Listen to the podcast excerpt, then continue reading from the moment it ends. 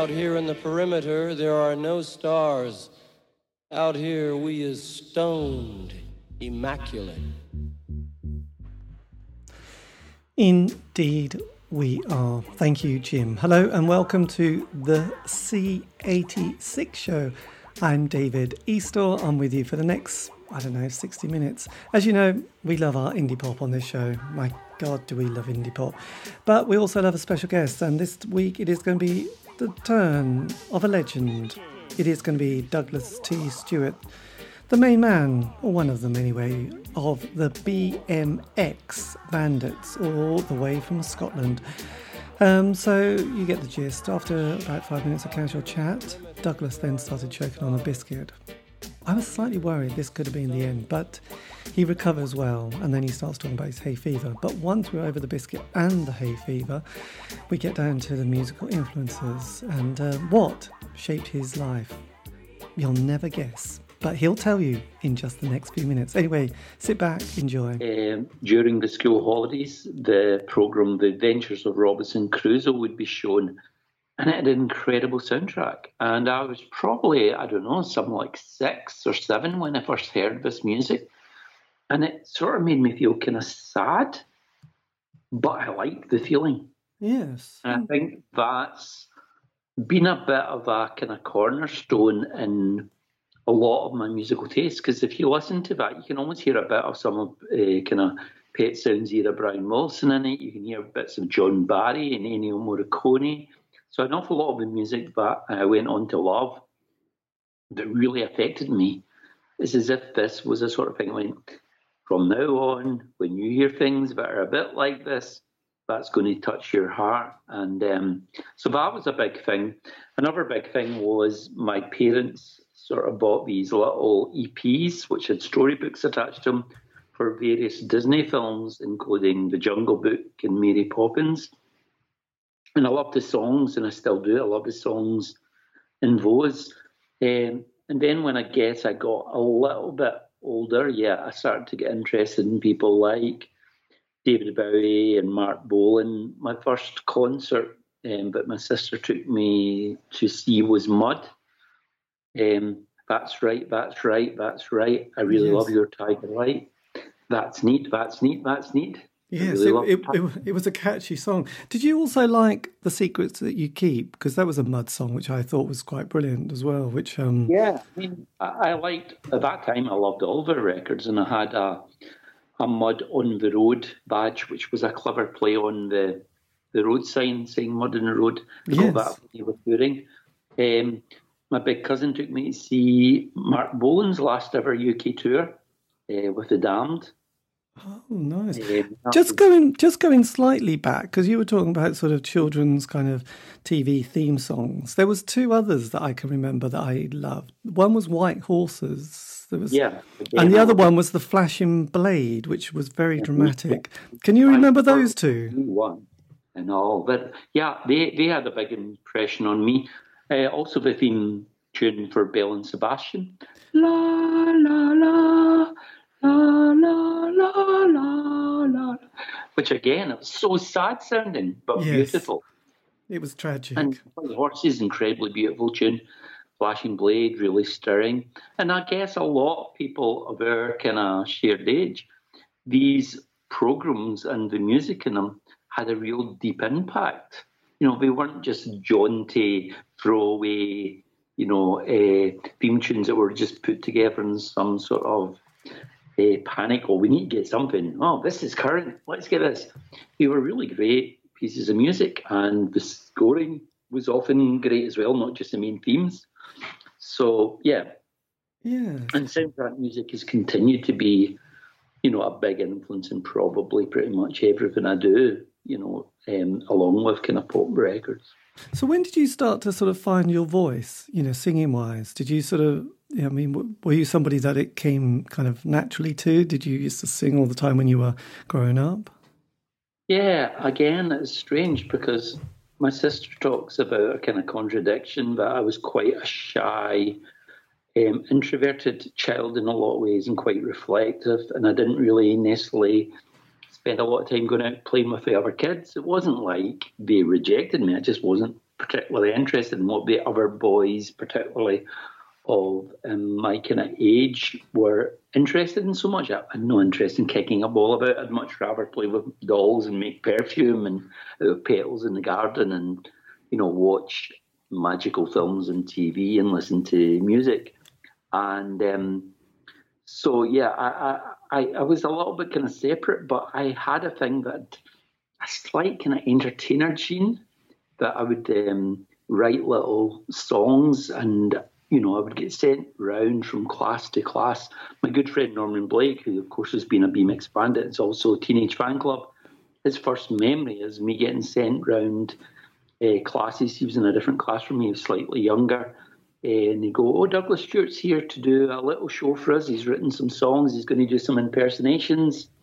And then I would start writing actual little mini plays, which would have a song in them and um, I didn't play any instruments particularly, but you know I could think up melodies and funny words. Yes. And uh, at playtime, I would get put on the school wall, and I would do little shows occasionally. Um, but I wasn't like a, you know, a showbiz kid either. My parents weren't really that kind of. We weren't that kind of family, but just somehow I fell into it. And of course, when I became an adolescent and I kind of, I guess, or a young adult, um, I liked Frances McKee very much. I became friends with Frances McKee, and um, she said she'd like to be in a group. And I thought, well, if I was in a group with Frances, I could hang around with her a lot more. Yes. And uh, so I formed a group. And, was, like, well, and was she and was she a, one of the cool kids at school? And were you about no, how old were you with that? She wasn't in school as me, but we went to a drama club in um, um the East End of Glasgow together. And when I met her, I was just like, wow, she's not like any of the girls in my school. And uh, she's really interesting. And she says controversial, shocking things uh, to make people laugh. And uh, we, we liked a lot of the same music. And yeah, I just was like, well, I know my friends Norman and Shawnee are both really musical. They would help me out. And um, I could form a group. So I formed a group basically, partly because I liked music so much, it meant so much to me, but that was the sort of like kick I needed. Form a group, I can hang out with Frances more. And yes. then, of course, she ended up leaving the group eventually and running off with Eugene to do other things. It's just the way of life, isn't it? But look, oh. so so look when I because we're vaguely the same age, interestingly. Well, not oh. that interesting, but um, because at that age, I mean, I came sort of from a sort of country, sort of working class background. I mean, no one played music or, or formed bands. We just played football all the time and kicked the ball around and did stuff like that. So it sounds like your environment and community were full of sort of people who'd go on to do great things. To be honest, I don't know many people in my background who went on to do great things. Like, and uh, so Frances, Sean, and uh, Norman. Norman as well. I mean, that's quite an impressive thing. It's it's like there must have been something in the water other than fluoride. Sorry, we were weirdos and misfits, and we were kind of drawn together because of that. You know, we didn't. It wasn't we thought we were better or superior. We had we had quite a lot of friends. You know, we were relatively popular weirdos, but I think there was a thing that we all understood each other, and just chance. I sort of think if we hadn't met each other, I wonder if any of us would have individually went on to do the things that we did.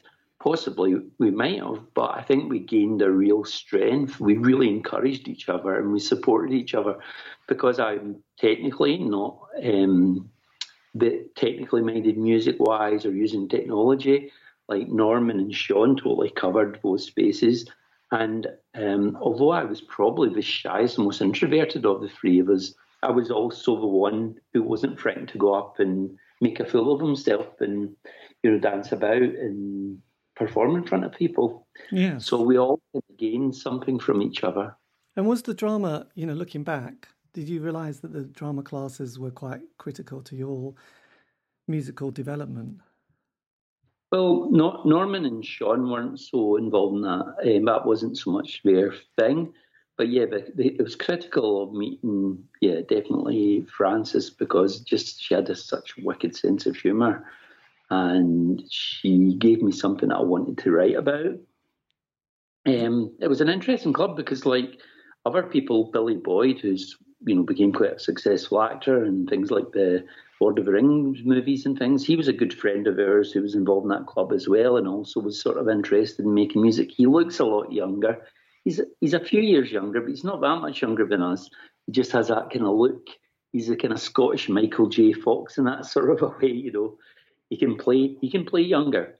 Yeah. So yeah, I think it's one of those things that a lot of people, when they come from kind of ordinary working class backgrounds, as we did, they don't necessarily have people encouraging them. So they they have just people going, "What are you doing? That's stupid. That's embarrassing all the time." But if you meet a bunch of other kind of outcasts like yourself and weirdos who are going, "This is great. This is so much fun. Yeah, we should we should totally do that."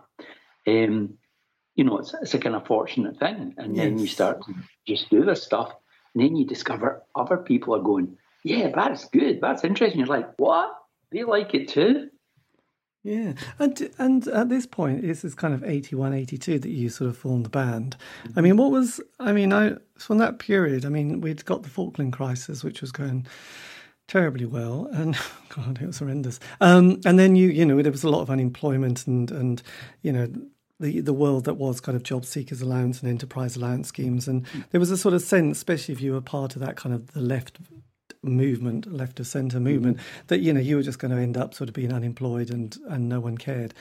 And so the outlook wasn't that that bright, was it? What was it like with you and your community? Did it was, was there a feeling of despondency that made you think, well, there's no point sort of worrying about that career because that doesn't exist as in a you know job and that world. So we might as well stick with sort of plan A, which is music.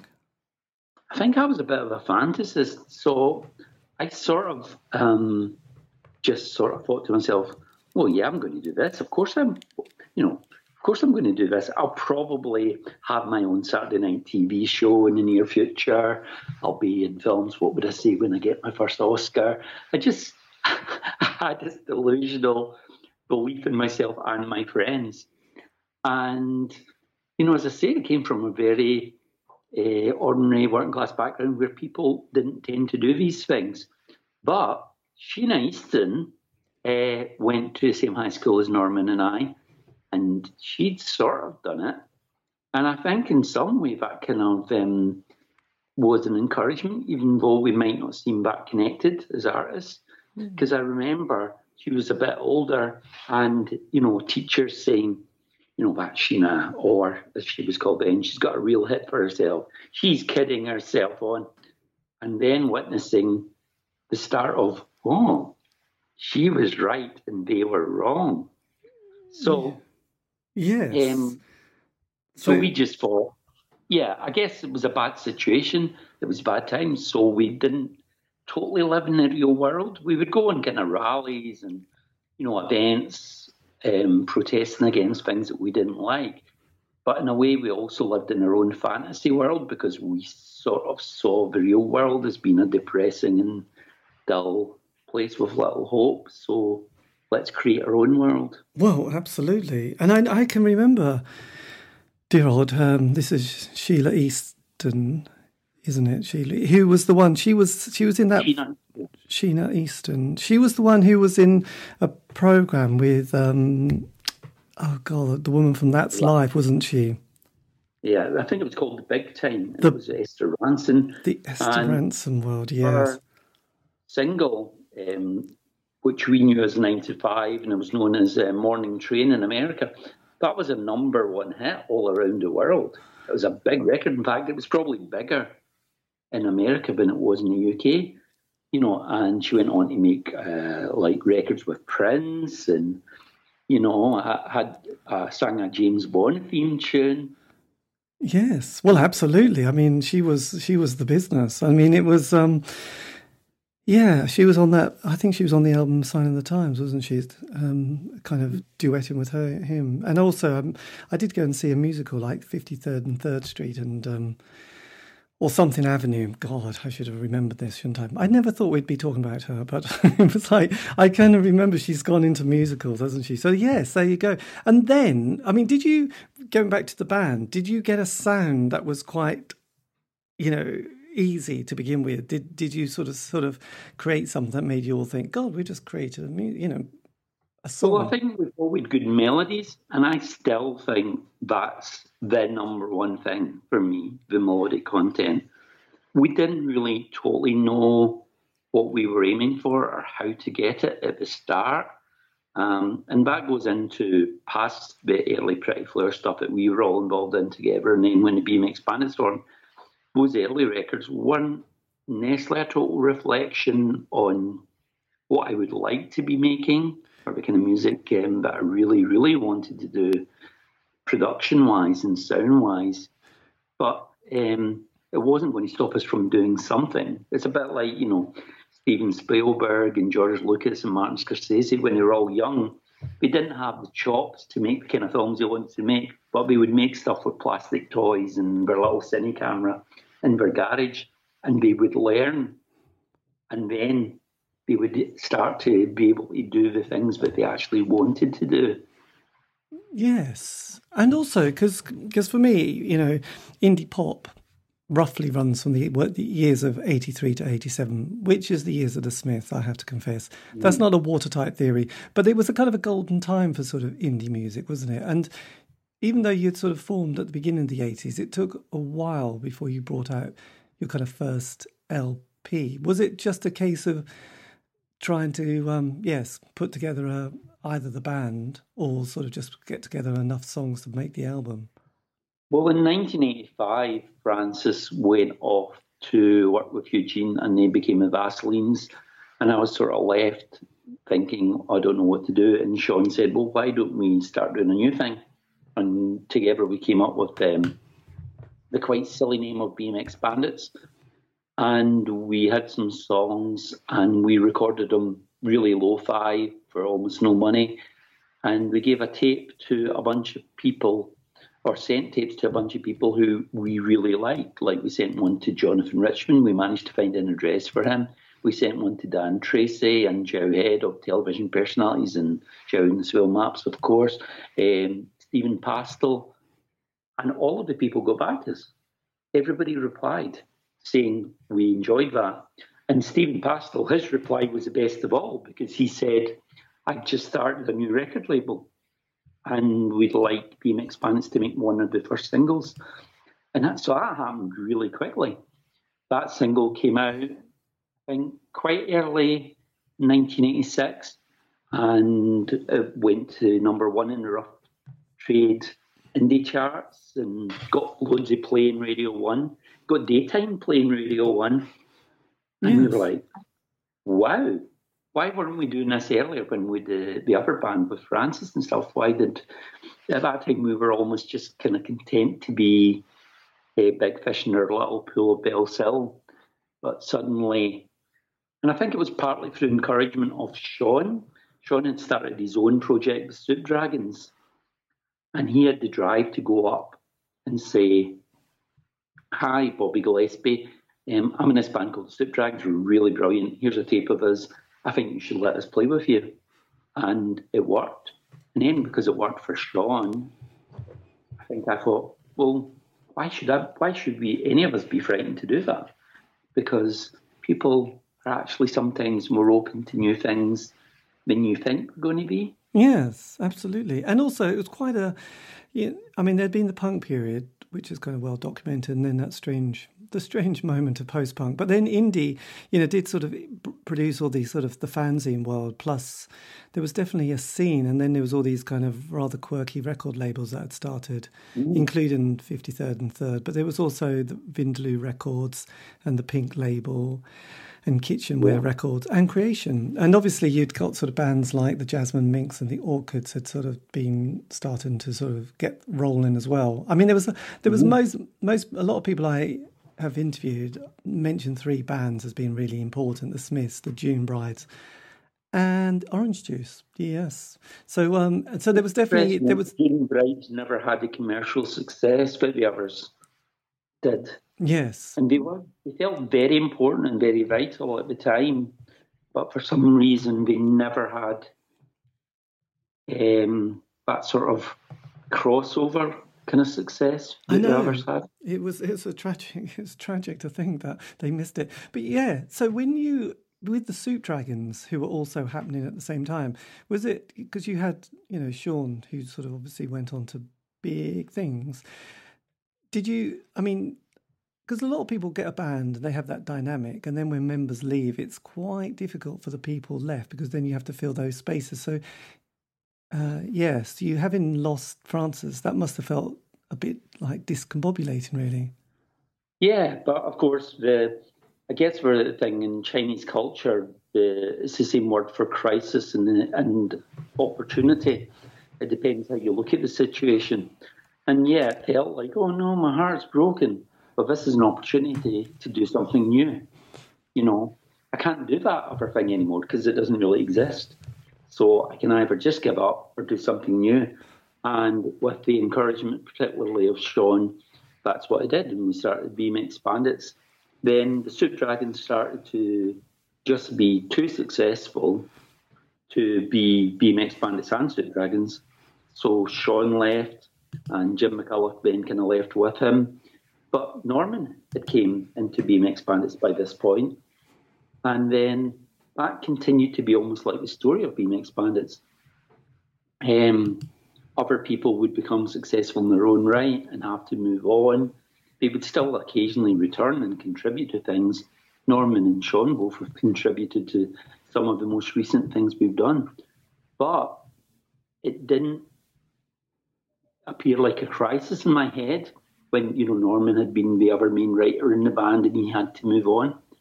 Because I'd dealt with that situation before. And then Francis McDonald becomes the other main writer and then he leaves, it never it just always seems like it seems like an opportunity to try something new. Yes. Did you? Um. I mean, did I get the impression there was never sort of it? Was it? Because most bands are a bit edgy, aren't they? And there's kind of issues, even 30 years later. Um, it doesn't sound like you, you're one of those people who have sort of major falling outs and major issues with, with kind of members of bands and ex members. Generally, no. No. I'm just going to take a wee drink. I've got bad hay fever, so. Oh God, yes, I remember. I'll good again soon. I promise. Yes, well, it's June, isn't it? It's never a good time. Yeah, it was July. So, uh, yeah, as I was saying, it's um, yeah, we never really had the big dramas and fallouts. I think there was a thing of we had a sort of um, thing where we actually liked to see each other succeed. Yes. You know, so if Sean was having a big success, or later on Norman was having a big success, it sort of felt like a success for our side. It sort of felt like we were sort of in the same team. I mean, I could take no, you know, actual credit for anyone else's success, but it felt good. It felt good if I saw Sean or Norman or later on people like Belle and Sebastian on top of the pops because it was like, that's our side. Yes. You know, and we've, we've scored a goal. It's funny because I'm not interested in football, but there's a parallel there of we, we're we're the weirdos, we outsiders, and our team are scoring goals here. Yes, well, that's a very enlightened way to look at it because I don't think many many people can cope with other people's success, can they? You know, that often kind of chews them up a little bit and makes them feel quite like God, that should have been me. I'm going to kind of have to go and see my therapist again. But um, you you were just fine. I you know, still disbelief that I'm not I'm not a household name and I don't have my own TV show and I'm not sold a million records. In some ways, I still am like, how did that not work out quite how I planned it? But I don't feel bitter, yes. and I don't feel other people's success is the reason that I've not done those things. You know, I, I, and I still sort of go, well, I've done what I've done, and I'm pretty happy with it. Yeah, and um, the the other thing that that sort of I hadn't realised and appreciated so much. You know, there was like the gatekeepers we had of the the sort of especially that period of the eighties and probably the nineties and on. Who knows what's happening now? It's just confusing. But um, you know, you you know, we had the John Peel show, which was quite critical, and and he had a certain market, even though that was much smaller than Steve Wright in the afternoon. And then you had you know, like the NME and and Melody Maker and Sounds, which were quite big, and record, uh, record Mirror. But also you had all these kind of indie club nights and venues all around the country in every town and city, didn't you? So a band could, if they got a bit of a John Peel play, could then sort of get a few bookings around the place. Did that kind of work in your favour? Um, well, Janice Long, to be honest, was our big supporter. I mean, Janice Long had the show directly before John Peel when we were making our early records. And um, she was in a kind of spot where she was probably playing some stuff that was a little bit more pop than probably a lot of what John Peel was playing. Yes. And um, that actually probably suited us quite well. You know, like Janice Long was probably more supportive of people like Orange Juice and stuff like that than Peel was at that time. Um, so she was such a big supporter. You know, she would go on record review shows and have like massive arguments about why BMX Bandits were brilliant and life affirming and special. So we'd someone kind of fighting in our corner on in the radio, but we also, for some reason, BMX Bandits were not loved by the music press, and um, you know the Soup Dragons when they appeared, they were really loved by the music press at the start. You know their first flexi disc was declared the best single of all time by the NME. You know, hmm. which I think John would say was a fairly ridiculous sort of statement. But our first single, you know, the reviews were saying this could be the worst record of all time. But there was something quite liberating about that because yes. we didn't, I, I honestly wasn't upset. I was like, wow, what an accolade for not saying it's okay, for saying it's the most annoying thing we've ever heard. Wow, you know. And we were sort of creativity, um, creativity wise, able to almost fly under a radar and just get on with what we were doing rather than do the thing of, yeah, we've got all this press approval, so we should keep going in that direction. We could just do more of what we wanted. And then eventually, uh, we made a track called Serious Drugs. Alan McGee signed us to creation on the back of that track. And then the press decided they loved us because they loved that track. But I don't think we would have necessarily got to that point if we'd had all of that adoration and kind of scrutiny earlier on. We were just sort of people who came to our shows, really loved us. A lot of fanzine writers, uh, broadsheet kind of press writers loved us, but the music press didn't get it. Yes, and, and, that wasn't necessarily a bad thing for us. Yeah, because you did you did three songs Oh, I've got an echo. This is marvelous. Try, try not getting too much feedback. But you did three songs on 53rd and Third Records. Um, did you? Was that you know? Was there a reason you didn't stick with them, or was it the case that actually they'd folded by then? No, they folded after their first single, oh. and they were really doing albums. They weren't really an album label as such. So we had plans to do an album around about the time that the label folded. Yes. And in we ended up self-financing it. So the label sort of folded about 87 and uh, 89 we released self-released our own album which we called C86 as a bit of a dig at the NME because they'd had their C86 uh, cassette and we weren't on it. So we thought you know well we'll show them we'll make our own one and we'll do all the tracks on it. Yes. And so yeah, we released our own album, and suddenly we discovered uh, we were getting letters from people who were promoters in Norway and Japan saying, "We love the band. You're back with an album. Please come out." In Britain, we couldn't get signed. We sent something like uh, about 100 cassettes of two new tracks we'd recorded, uh, Disco Girl and Whirlpool, and we only got one reply from all those cassettes. And the reply was from Subway Records, who said, if we'd been offered BMX Bandits two years ago, we would have been like, wow, this is incredible. But now the ship's sort of sailed, so we can't really do it. And so we just did it ourselves. And then that led to things like, I guess we kept going in the face of adversity. We got to go to places like Japan, build up audiences elsewhere, just keep touring. We were had had more people coming to our shows than we'd ever had in Britain. And then Creation Records suddenly were interested in that, opened up a whole new chapter for us. Yes, because because just going through it, you had one on Avalanche Records, totally groovy live. Then C86, which was on Click. I'm guessing this is your label. Then the Vinyl Japan album of Star Wars. So that was up to. Mm-hmm. Did I get that right? Yeah. Sorry, give me a wee bit of editing here. Um, yeah, the thing we had a live album which was going to be released on 53rd and 3rd. But um, yeah, 53rd and 3rd folded. So that never happened, and we never got to do a studio album for them. Yeah, then Vinyl Japan, that happened just as I say. People from Japan and other countries started to get interested. And um, we made the album for Vinyl Japan and then Creation heard our song Serious Drugs and wanted to be involved.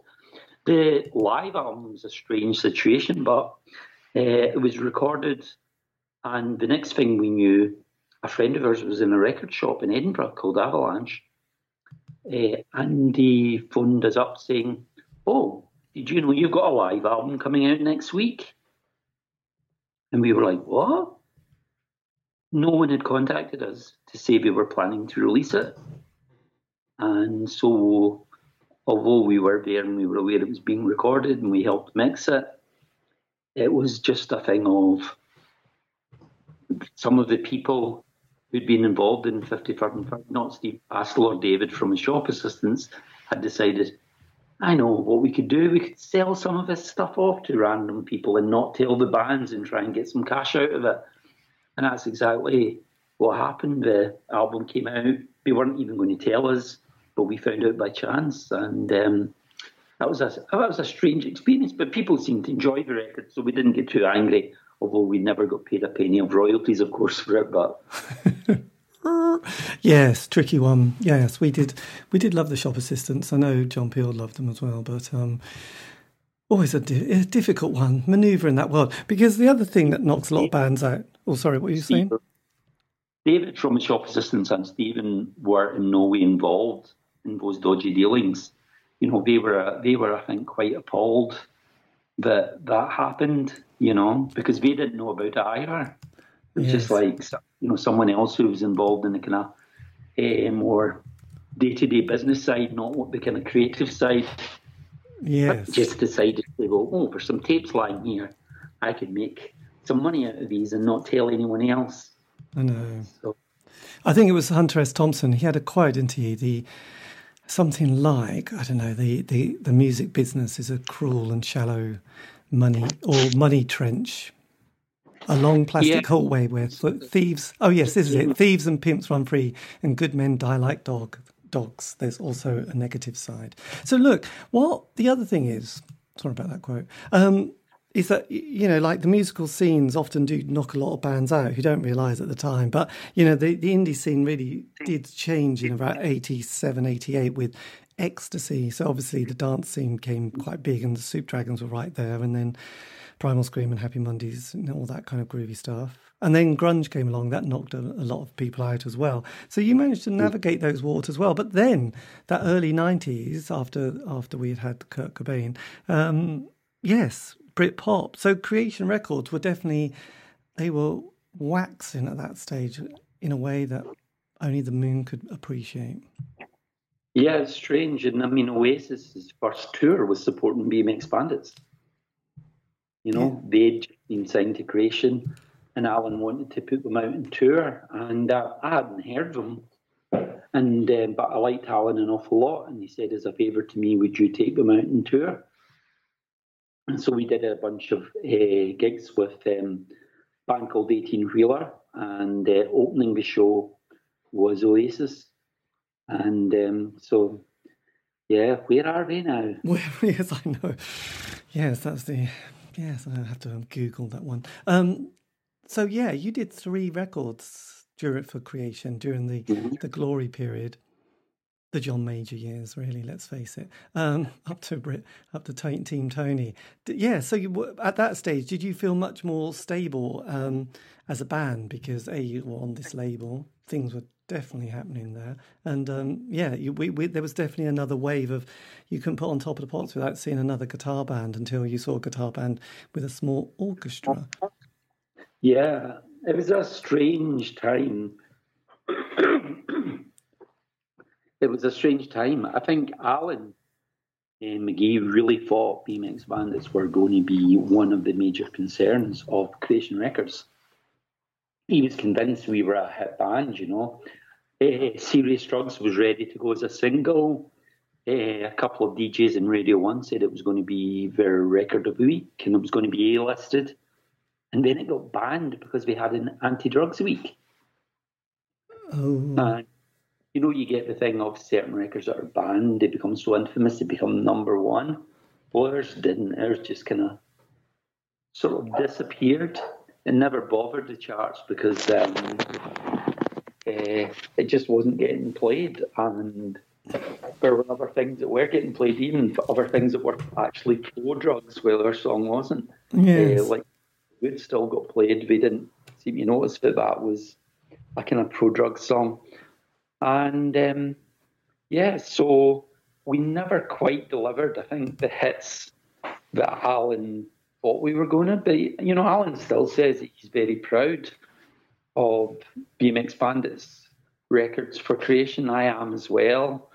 He often cites serious drugs as like he does things like you know the 10 best creation singles and he'll put you know serious drugs in that um, we've still got a good relationship we didn't fall out but the unfortunate thing is particularly for alan alan got ill oasis were becoming more and more popular and suddenly to the kind of accountants who were accountants who were taking over a band like bmx bandits really were not a priority and so we kind of got dropped Yes.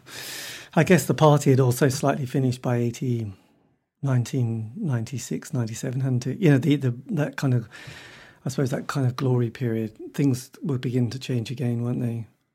yeah And did you, you know, when you did Theme Park, which was the, the third and final one with Creation, did you feel things were starting to sort of fade by then? Not, not so much fade, but um, definitely maybe lose their direction. Uh, because as I say, Alan had really went into the background. Um, we liked other people who worked in creation a lot, but he was so behind the band and believed in the band so much, and suddenly, you know, he was gone. Before he would do things like, you know, we would go down with a new track, and he would call everybody into the office and play it over big speakers and go, "I want everyone working on this track, totally committed. This is brilliant. We need to support this." But so suddenly that was gone, and um, yeah, we Alan and I think we had a phone conversation and we just mutually agreed it probably was a good time to just kind of call it quits. with a chance to get out, not be stuck in a contract that we didn't want to be with with Sony or whatever in the future. So we got out then. Yes.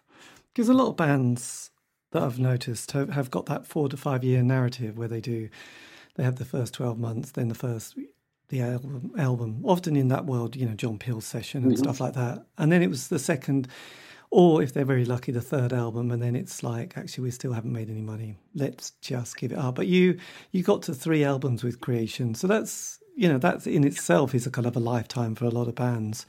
And then, Yeah. and then at that stage, I was just going to say, did the lineup change again after '96? Um, all the three different creation albums had different variations in the lineup again. You know, we were always sort of from early days onwards, kind of, we weren't like a regular band. You know, if you went to see the Smiths, for instance, it would be the same four people. A lot of other bands, one person might change. Oh, they've got a new drummer. Yes. But for us, it was almost like sort of like a musical extended family as much as a group. And it continues to be that way. You know, it's like you could go and see BMX Bandits playing in 1987, and Norman Blake would be there on stage, and then he would leave the band in kind of early 90s. And then you went to see us two years ago, and you go, "Hey man, that's Norman Blake playing guitar. I thought he left the band in 1992. Why is he playing guitar? Oh, and Jim McCulloch, he left the band in 1987. He's playing. Where? Sean Dickson's playing omnichord. You know, so it's like people aren't there all the time, but it's still this kind of extended musical family where people sometimes drift back in and we discover new people who become Yes. part of the family as well. And I mean, I mean, That's the constant, I guess. I was, I was, you know, there is that famous Mark E. Smith quote, isn't there, about if it's me and your granny, it's still the Fall. I suppose it's the same with you and BMX Bandits, really, isn't it? It's became that way, definitely. You know, now, uh, you know, I remember I was making an album which uh, is called My Chain, which is uh, coming out in vinyl for the first time ever very soon. And um, that was back in 2005, that album was released. And I remember after I recorded it, Francis McDonald, who'd been a really major force in the band, songwriting and arranging and things, left after being in the band for something like 18 years. And so I was making this new thing. And I was like, maybe this is really a Duglas Stewart album. And I said that to a few people, including ex members of the BMX Bandits. And like, well, that's a BMX Bandits album then. You know, it's, it, where does BMX Bandits and Duglas end and begin, you know? Yes. Well, I guess in a way, did you? You are more like a David Bowie, aren't you? It is kind of your band. It is, and people see it that way. But that doesn't mean that I don't really value other people's con- contributions. You know, I really, really do. And I don't necessarily write, you know, all the songs ever. On the last album we released, there was a song that was written by someone who'd just joined the group, and they wrote it solo, but it felt like a BMX Bandit song. And a lot of people when you listen to the album, didn't necessarily look at the credits, they'd go, Oh, Love Me Till My Heart Stops, that's my favourite track in the new album. That's a great one. And I'd go, Well, I didn't write that actually. Chloe wrote that song. And he'd go, All right. But it's sort of like a thing of having that notion of being open to other people's creativity, but also knowing does this fit into this world BMX Bandits creates? Yes. And did you? Um, I mean, because the other thing that you and um, Frances from the Vaselines have in common, a lot of things probably, but I'm sure everyone mentions this. But obviously, Kurt Cobain loved both bands, didn't he? Which must have felt quite. You must have felt quite chuffed, really. Yeah, I mean, I think his favourite band um, was without question the Vaselines. That was his kind of favourite, you know, Scottish band, possibly contemporary band. He loved the Vaselines so much. But Eugene from the Vaselines was also a member of BMX Bandits for a while. He loved Teenage Fanclub. Norman was a member of BMX Bandits. So I think, yeah, I'm not saying he didn't like our records and things, but I think he was also sort of attracted to BMX Bandits because he really respected Eugene so much and he respected Norman so much. And he knew they always said they had so much fun when they were playing in BMX Bandits. And the pressure wasn't on them. The spotlight was on me. They could, they could be more in the shadows. And I think there was something about that idea that appealed to Kurt. That sort of thing. He was so under the spotlight, and there was this band where people he liked went and had fun, and the pressure was taken off him to a certain extent. And I think maybe there was something that appealed to him about that. But it was great, you know. And sorry about all the coughing. No, that's okay. Yeah, it was. Um, it was great. You know, it continues to be really great. The you know that Kurt wore t-shirts, you know, and was very supportive vocally. I, that definitely has resulted in a lot of t-shirt sales. Yes. Also, I think a lot of people discovering the band. I mean, we've always been lucky that way, you know. Currently, you know, Tim Burgess over the last number of years of Charlatans been a massive supporter. You know, we played with the band quite a few times. We've played festivals that he's been involved in. He wears our t-shirts sometimes. You know, he says nice things about the band and defends us against people. And you know, we're doing a Tim listening party for our album My Chain. So you know, we've always had people who really believe in the band and who have been prepared to say, "You should give BMX Bandits a chance." Yes, absolutely. Now, when you come off, you know, with the creation and theme park, there'd been quite a few years before down at the Hop on Shoeshine Records. Was that a period where you had to sort of um, go and regroup mentally and spiritually? Well, what sort of happened after we left creation? I was I became a single dad uh, with uh, you know uh, a baby who was a few months old and obviously became older. Um, and I started thinking, well, I don't really want to go away and tour so much because basically I'm the sole parent of this young uh, child. Uh, so I got work through the BBC, working on the Mark and Lard radio show on Radio 1, and then working on things for Radio Scotland, then working on TV show for BBC uh, I think it was called BBC Choice at the time. It became BBC Three.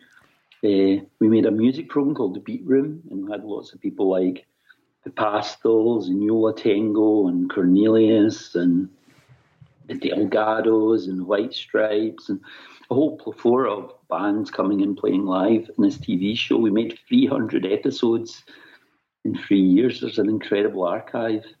Um, so I was busy doing that stuff, but during all of the, the years between theme park and down at Hop, there's not a year where we didn't release at least one track.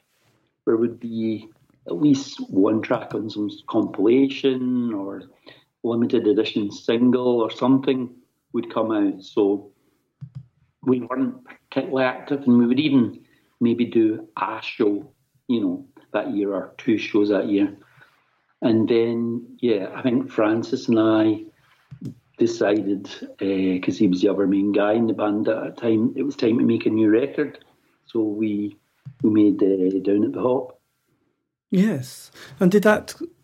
Um, what was the lineup for for that particular one? Was it quite a um, quite a familiar one, or were, were there new members joining? Yeah, well, uh, the, there wasn't really necessarily totally new members. There was a guy called Gabriel Telerman who had played on Theme Park, and he was still in the mix. But most of the album was um, really myself and Francis, because Francis is such a multi instrumentalist. There could be a track where you only needed, you know, uh, my vocals and him to do pretty much all the instruments. David Scott also became involved in the kind of production or co-production level, and occasionally he would be playing an instrument as well. And as I say, Gabriel was doing some guitaring, but mostly it was just really a kind of small tight uh, unit of Francis and I kind of steering the ship. Um, but it was strange that album, which I really like, definitely had the beginnings of I think Francis and I realizing that our tastes or what we wanted to achieve with the band had slightly went in different directions in the time that we hadn't been working together so much. And it could either go two ways. It could go a way of being Francis's band with me as a vocalist and him having the main control and being the main writer. Or um, I could leave the band and then it wouldn't really be BMX Bandits, or it had to be my thing. And I think um, eventually I kind of came to the, conclu- the conclusion that, yeah, if BMX Bandits was to continue, I didn't want to really be the singer in someone else's band. Uh, So I made the decision of, you know, having that conversation with Francis where it was sort of decided that I would go on uh, without his involvement. Yes. Did that work out okay? It sounded like a quite a tricky conversation, really.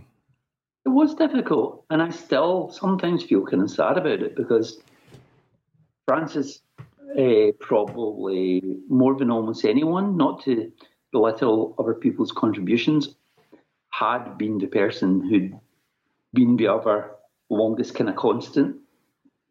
And he'd co written or written some of the songs that a lot of people love the most, including myself. Um, but it was just time to do something else. And I think in reflection, uh, Francis thought it was the right decision. And he, I also think the other thing that made it actually easy was he was so generous about it.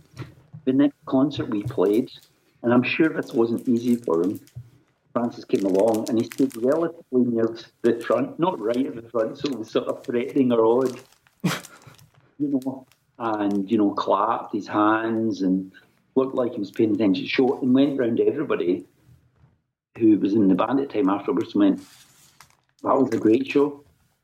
You know, a really great show tonight and things. And that was very genuine because, you know, it had been a big part of his life. So, uh, yes. you know, Francis and I, uh, you know, I, I, I still count him as a, a good friend.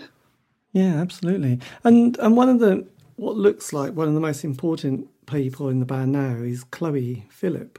Is mm. that is that correct in saying that that she's one of the? Yeah. Yeah, I mean she's well, she's very important because uh, one, you know, we're partners, and so um, BMX Bandits music tends to be a reflection of my life, you know, and my kind of life story in music. Um, but you know, Chloe plays lots of different instruments. Um, she's got an interesting, quirky personality and dynamic on stage, and we have this dynamic between us. And you know, she's uh, written and co-written songs. You know, but there continues to be other people who are very important. Stuart Kidd, who joined the band just after kind of Down at the Hop was recorded. He was my main co-writer probably on the last album. Jim McCulloch, you know, he uh, co-wrote most of the album uh, BMX Bandits in Space with me. Um, and there's, you know, newer people who have joined the musical family since then. There's uh, Paul Kelly and Andrew Pattie. Um, David Scott, you know, was probably the other main collaborator through the records My Chain and Bee Stings. So, you know, there's been a lot, a lot of people who at that time, that particular chapter of the BMX Bandit story wouldn't have existed without their input. Yes, absolutely. And so, because you've, you know, the, the last decade you did BMX Bandits in Space and then Forever on, um, was it Elfit? Elfat? Elephant. Elephant Records. Elephant Records. And now, with your next project, are you still on the same label? Um, as far as we know, Elephant are keen to do the the next record. Um, the album, My Chain, as I say, is getting a vinyl reissue, and that's not on Elephant, that's on uh, you know a label called uh, Interval, uh, who also released the BMX Bandits documentary film called Serious Drugs. And so that's kind of coming out as a kind of collaboration between Interval and uh, some friends of ours who have a pressing plant and label out in Norway. Um, and that's probably my favourite BMX Bandits record, My Chain. Uh, so I'm really happy. It's, it, it, came out at a time where less people were making vinyl. Yeah. And it was frustrating it didn't come out in vinyl. So it is. It's coming out in vinyl now. So, and I think we've got a bit of a plan to try and reissue most of the stuff that's not currently available in vinyl. Yeah. And what was it like having the film Serious Drugs?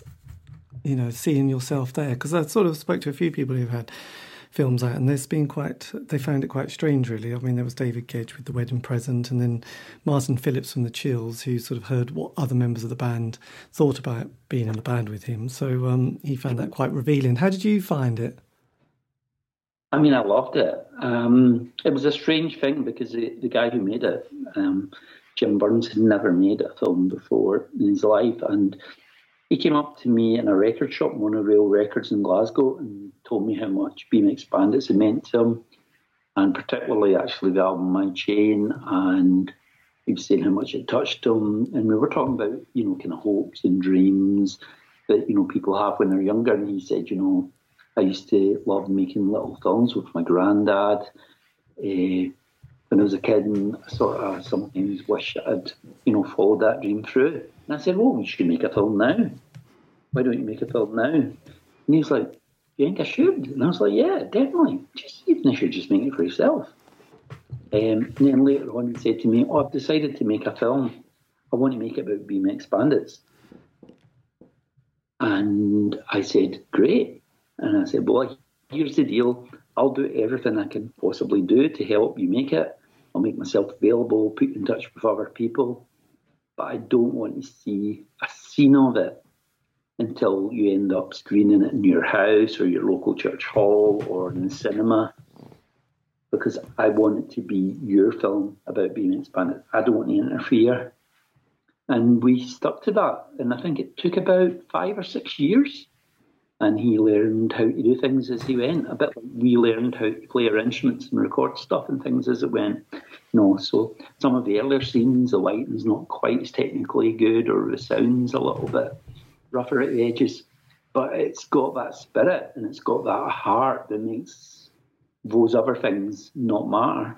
Yes, you know, it's a beautiful film. Yeah, no, I I love those films. I remember there was one on Danny Fields I think just called Danny. Mm-hmm. But that was it was a classic because he's been interviewed at one stage and he's he keeps having to say, "Look, I've got to go. I've got to go to the toilet." And I just like the fact that they they kind of left it in because that was probably what he was actually thinking when he was trying to mm-hmm. answer a question. But again, it didn't it didn't have to be like, "Right, we're going to cut it all again, do it again." You know, it's like, "I will just leave it. It's fine." And as a viewer and somebody who loves our BBC Four Friday night mm. rock documentaries, you know, that's kind of you don't want to hear people going on about going to the toilet, but you do. You don't really mind if it's a little bit shoddy at times. It's it's rock and roll. The film about Lawrence, who you know was in Felt and Go Kart Mozart and Denim. I have it's called not. Ravia.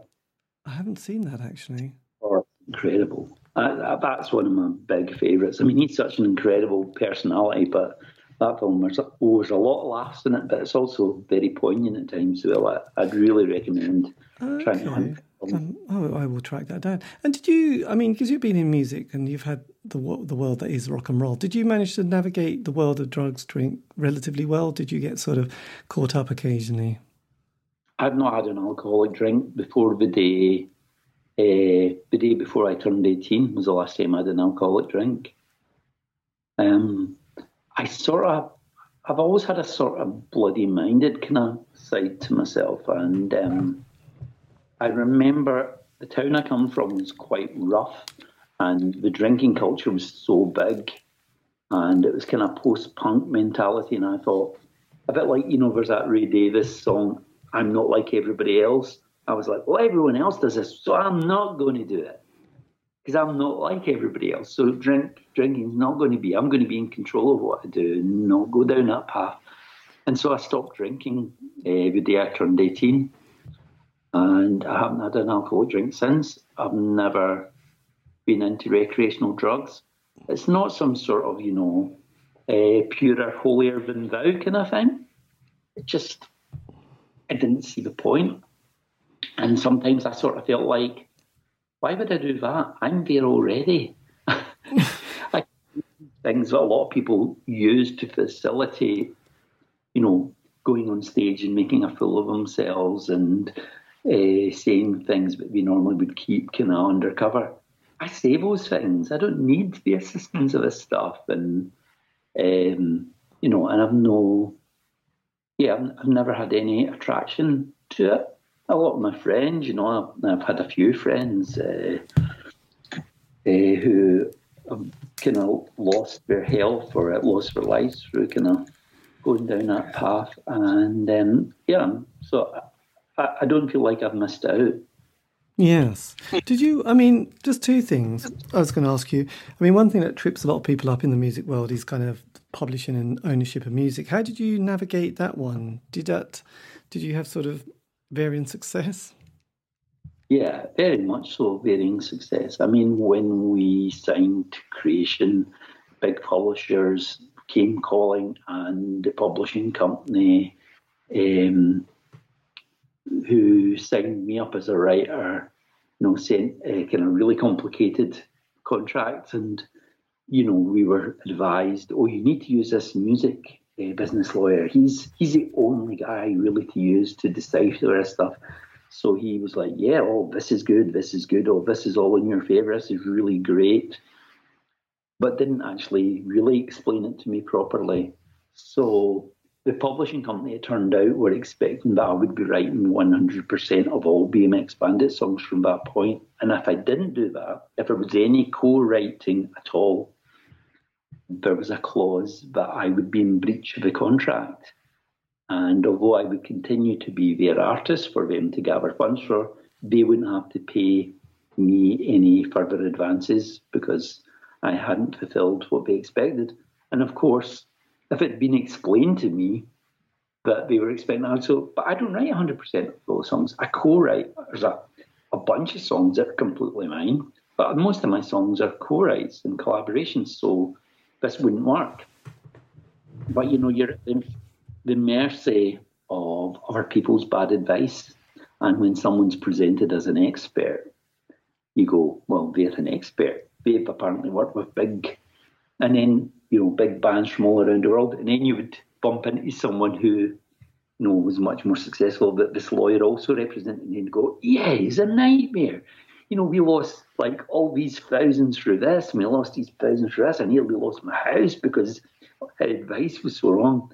But I guess at that time there weren't that many music business lawyers uh, to choose from. So you just got landed with someone who happened to be that, but wasn't necessarily particularly skilled. Oh, that's annoying. God. So do you own any of your music now? I mean, any bits of it? Yeah, I own I own the actual masters of a bunch of the albums. I own the master of uh, the Then Japan album, uh, Star Wars, I own the master of um, My Chain. Uh, I've obviously licensed that to someone so it can come out in vinyl. I own Bee Stings um, and Elefant, who I totally trust and love as human beings. They own the masters for, you know, the in space and BMX Bandits forever. But I'm totally happy because, as I say, they've been totally transparent and supportive. I've had a much longer relationship with them than just the last two records. You know, we've been friends and we've worked on projects, you know, over probably about the last 20 years. So um, I'm, I'm pretty happy about that. And I also own, I also own my own solo album, which again it's really an expanded album of sorts, an album called Beam, uh, Duglas Stewart's Frankenstein. I, I own that one, and I own the album C86, which I've licensed to Glass Records, who are going to do a vinyl reissue of that very soon as well. Mm, fantastic. And just lastly, then, what would you say to a, an 18 year old self, or if you could have said something to yourself back then? You probably answered that, haven't you? Um, you know, that could have just whispered in your ear just a bit of worldly advice that you thought, oh, okay, that's quite interesting. That old man just mentioned something interesting to me. I will make a note before doing yeah. I don't think it would be so much about the band stuff. Um, I just sort of think, you know, the, the, the odds of whether you sell lots and lots of records and end up with a big mansion and a swimming pool, a lot of that's just almost luck and fate and timing and all these things that are out with your hands, no matter what advice you have. I think most of my advice would be about life, and it would be just, you know, I won't actually say what things are, but at this time, just make sure that, um, you know, you do this and don't do this because that, that might upset somebody a little bit. And, um, you know, uh, you want to be nice to the people who are important to you. Yes, that is always good. And um, to sleep comfortably at night without having any worries. That's the most important thing. Another big part of BMX Bandits, and I think we very early on decided that we wanted to be nice people because we always heard about difficult artists. And we were very strong about what we wanted to do and not necessarily compromising it. But if we went into a radio show or a TV show or went for an interview or were playing a gig, we would always be nice and friendly and reasonable with the sound man or with the person interviewing us or the person who was operating the desk in the radio studio. We always just kind of made a point of saying thank you and please and, you know, uh, and we would see some of our peers doing the exact opposite of that. And kind of as soon as you got in, he'd go, "Yeah, the BBC is and. You know, they're like our enemy. We despise them." And you'd go, "We're just people trying to do their best." You know, and uh, so I like. I think most people who have encountered us along the way, I would hope, would go, "Yeah, they were nice people. Yeah, we like them." Yes, well, karma, it's an important thing. And, and it sounds like you're in a place now which is all going well.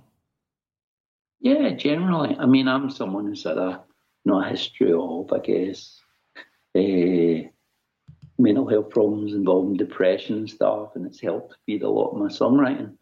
But generally, I think, and also in the current situation, that I'm probably actually handling the current situation better than a lot of people are managing. I'm not feeling anxious in a debilitating way, but I think I'm able, because of my own situations in past, able to be empathetic and understanding to those who are finding it difficult and troublesome. Um, so, yeah, generally, uh, for me personally, there's a lot of things that happen in the world that I really worry about and despair about. But my day to day life and living is generally pretty good. Yes. And do you feel that, because um, you mentioned sort of your depression, has that is that something that was has been with you all your life? Um, I think there are certain periods where it kind of manifests itself. I think, to be honest, I think it is something within my wiring but it tends to manifest itself over situations. So, you know, if I'm going through a particularly difficult situation of a type, I'm maybe not, I'm more likely maybe to fall apart a little bit than some other people. Not all situations. There's other ones where people go, wow, Duglas is totally in control here. Everyone else is kind of panicking, but um, he's keeping a level head. But yeah, I think issues of the heart still, you know, if I if I if I fall in love, I fall deeply. Yes, but that that's always a tricky one, isn't it? You kind of it's so irrational that moment. It's irrational, but yeah, I'll, I keep doing it. You know, yeah. I'm, yes. I'm, I'm, I'm very obviously settled right now, but in the past, you know, it's like um, people say, was it uh, once bitten, twice shy? I definitely wasn't you know, I could be bitten many, many times and I would still go, okay. Yes. yes, well, it's it's good. I guess it's good not to hang on to stuff too much. I have met a few people who just seem very bitter and twisted about something that happened probably now 30 years ago and you think, oh, they're not the most enjoyable people to be around. And as you get older, you kind of think, actually, this is just not, this is someone I'm going to just give a bit of a wide a wide berth to because, um, yeah, it's like, well, I know something happened 30 years ago, but you kind of need to move on sometimes. It's easier said than done, I know, but at the same time. I, I generally like to, as I say, not, I, I never, you know, hold other people responsible for your own uh, lack of success. Yes, that is very enlightened, actually. You could have gone to a Tony Robbins weekend, and uh, that would have been a very good thing to um, take responsibility. I think once you take responsibility for a situation, you empower yourself rather than sort of not taking responsibility, and then somehow you don't empower yourself. So you just feel like the victim. And if you feel like a victim, you're always going to have that victim consciousness. Mm-hmm. Yeah, I definitely don't feel like that. I feel I've had amazing adventures, amazing opportunities I've not got my own TV show. I've not earned a lot of money, I've done things and seen things that a lot of people haven't had the opportunity to do, you know. Um, and I have spent my adult life making music um, and trying to make a connection with other people through that music. So that's all pretty good. And that was me in conversation with uh, Duglas T. Stewart of the BMX Bandits. If you want to know any more information, they've got various social media platform pages around so check them out. I'm sure they'll be on, um, well, they've got material hopefully coming out soon. But thank you ever so much. This has been David Eastall, the C86 Show. If you want to contact me, that's any reason at all, well, make it nice anyway. Um, you can on Facebook, Twitter, Instagram, just do C8 at C86 Show. Also, these have all been archived, so you can find those on iTunes, Spotify, Podbean. There you go. Check them out. They'll send you to sleep. Anyway, thank you for listening. Stay safe.